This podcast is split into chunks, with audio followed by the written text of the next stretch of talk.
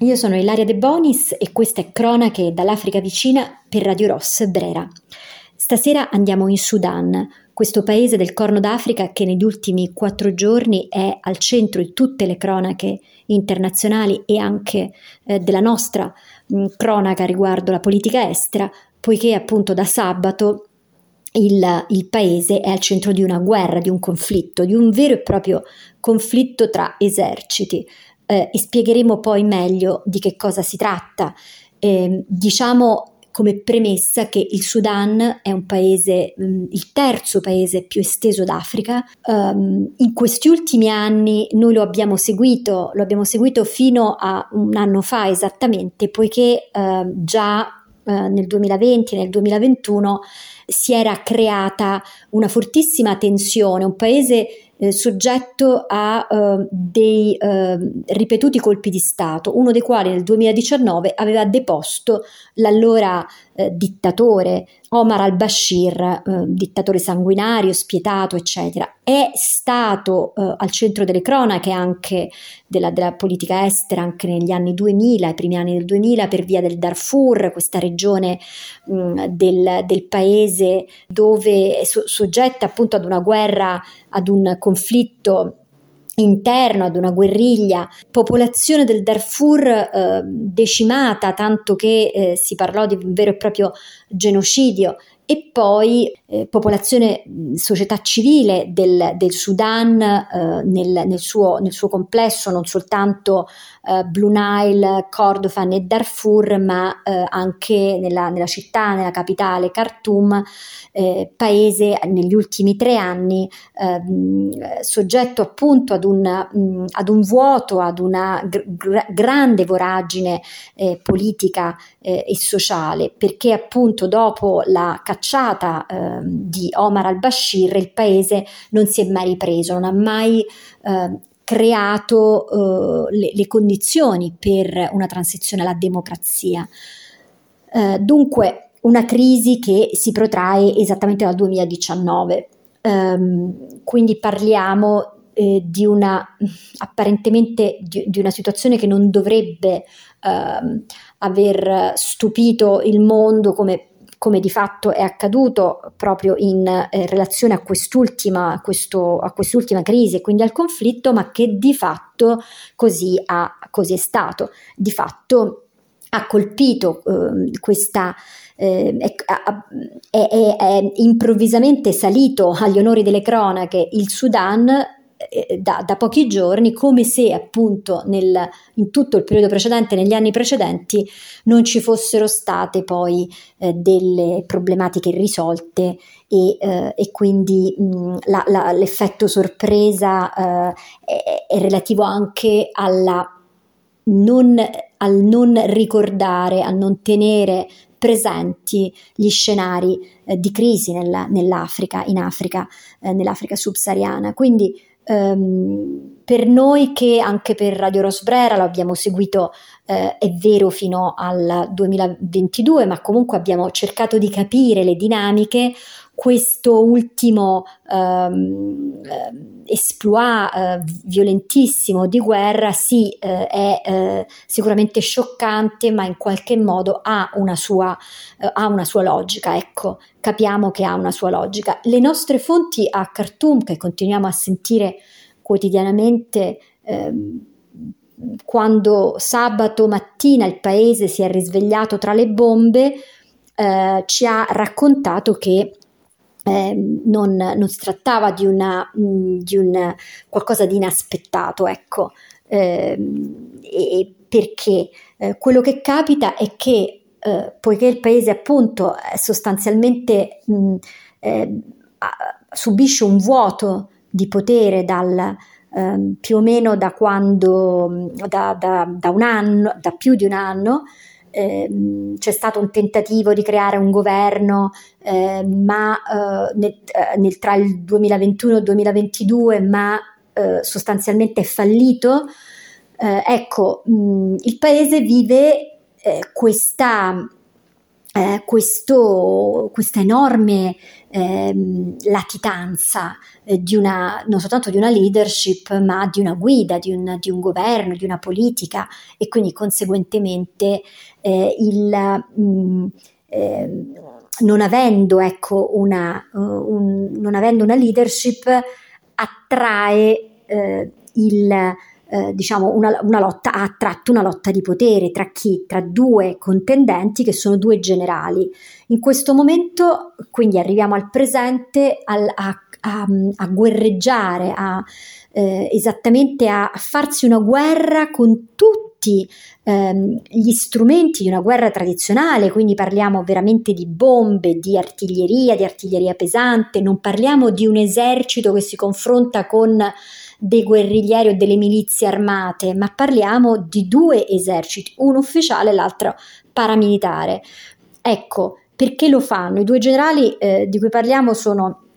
eh, eh, il generale Al-Buran, eh, il quale mh, è rappresentante, diciamo così, della, eh, del,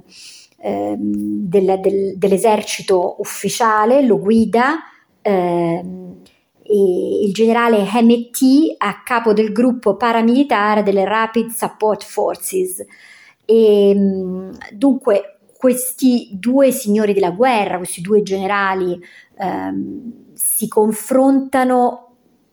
con, con, armi pesanti, tenendo però in, osta- in ostaggio un intero popolo. Nel, in, questi, in queste ore, nel momento in cui noi parliamo, Khartoum, la capitale, è sotto un fuoco eh, di, di fuo- fuochi incrociati. E la popolazione civile però non è riuscita ad evacuare, non è, non è eh, uscita dal paese, è stato chiuso lo spazio aereo, non si può né entrare né uscire dal Sudan, ma sostanzialmente il popolo non ha avuto neanche il tempo di realizzare quello che stava succedendo, quindi di prendere delle misure anche per salvare se stesso. Mm, tanto è vero che non ci sono riusciti neanche gli internazionali. Il paese in questo momento è, eh, la, la capitale Khartoum, è abitata da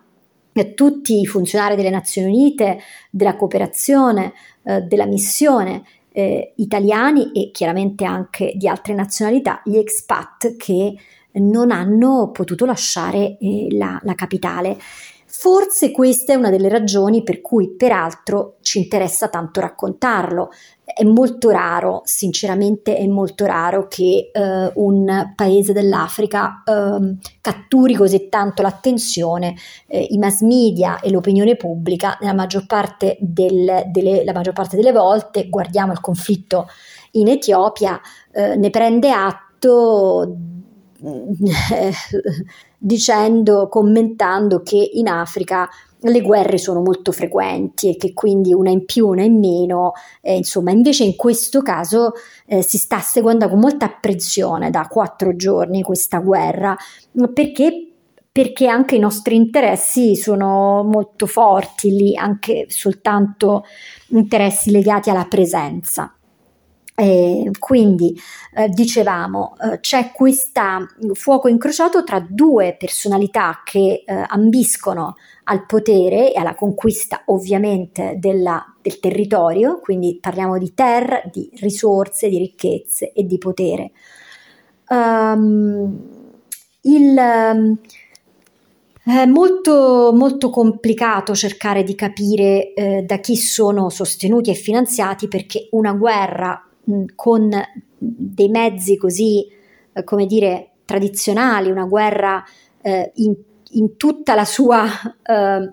eh, completezza di guerra tra eserciti, sebbene appunto non siano due paesi che eh, si confrontano, ma sono comunque due eh, grossi apparati militari non sarebbe possibile se non ci fosse un finanziamento, se non ci fossero mh, delle basi logistiche, armi, eh, sostegno anche economico. Allora io oggi mh, ho provato a, a, a capire, a, a, leggerne un po' di più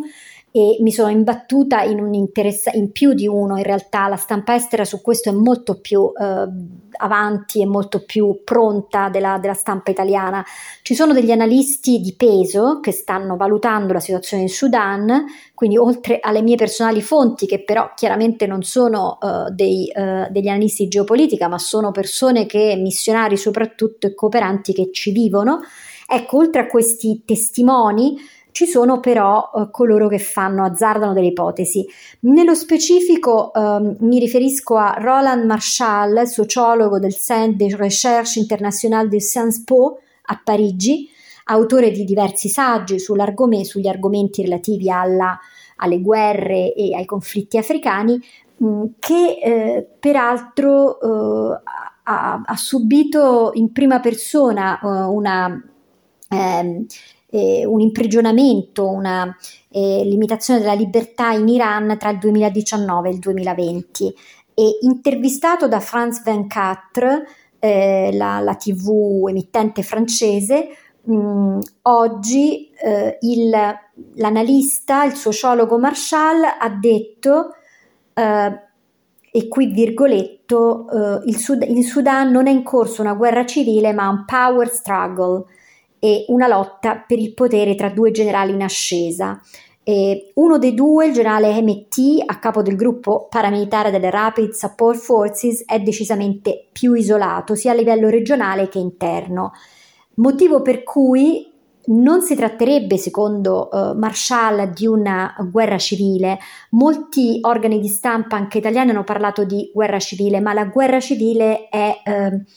per definizione una guerra che coinvolge, che vede coinvolta una, un popolo, eh, parte del popolo eh, è schierato con, una, eh, con un, un, un, soggetto, con dei, eh, dei, militari o comunque dei... Eh, ehm, da, è schierato da una parte metà del popolo dall'altra, in questo caso, e quindi il conflitto civile chiaramente coinvolge eh, l'intero, l'intero, paese e l'intero popolo. In questo caso invece, secondo eh, Marshall, eh, poiché ehm, il, il, generale MT non gode del sostegno popolare, ehm, si tratterebbe in realtà di uno scontro, cioè di un conflitto proprio tra due personalità e non tra eh, due ehm, fazioni eh,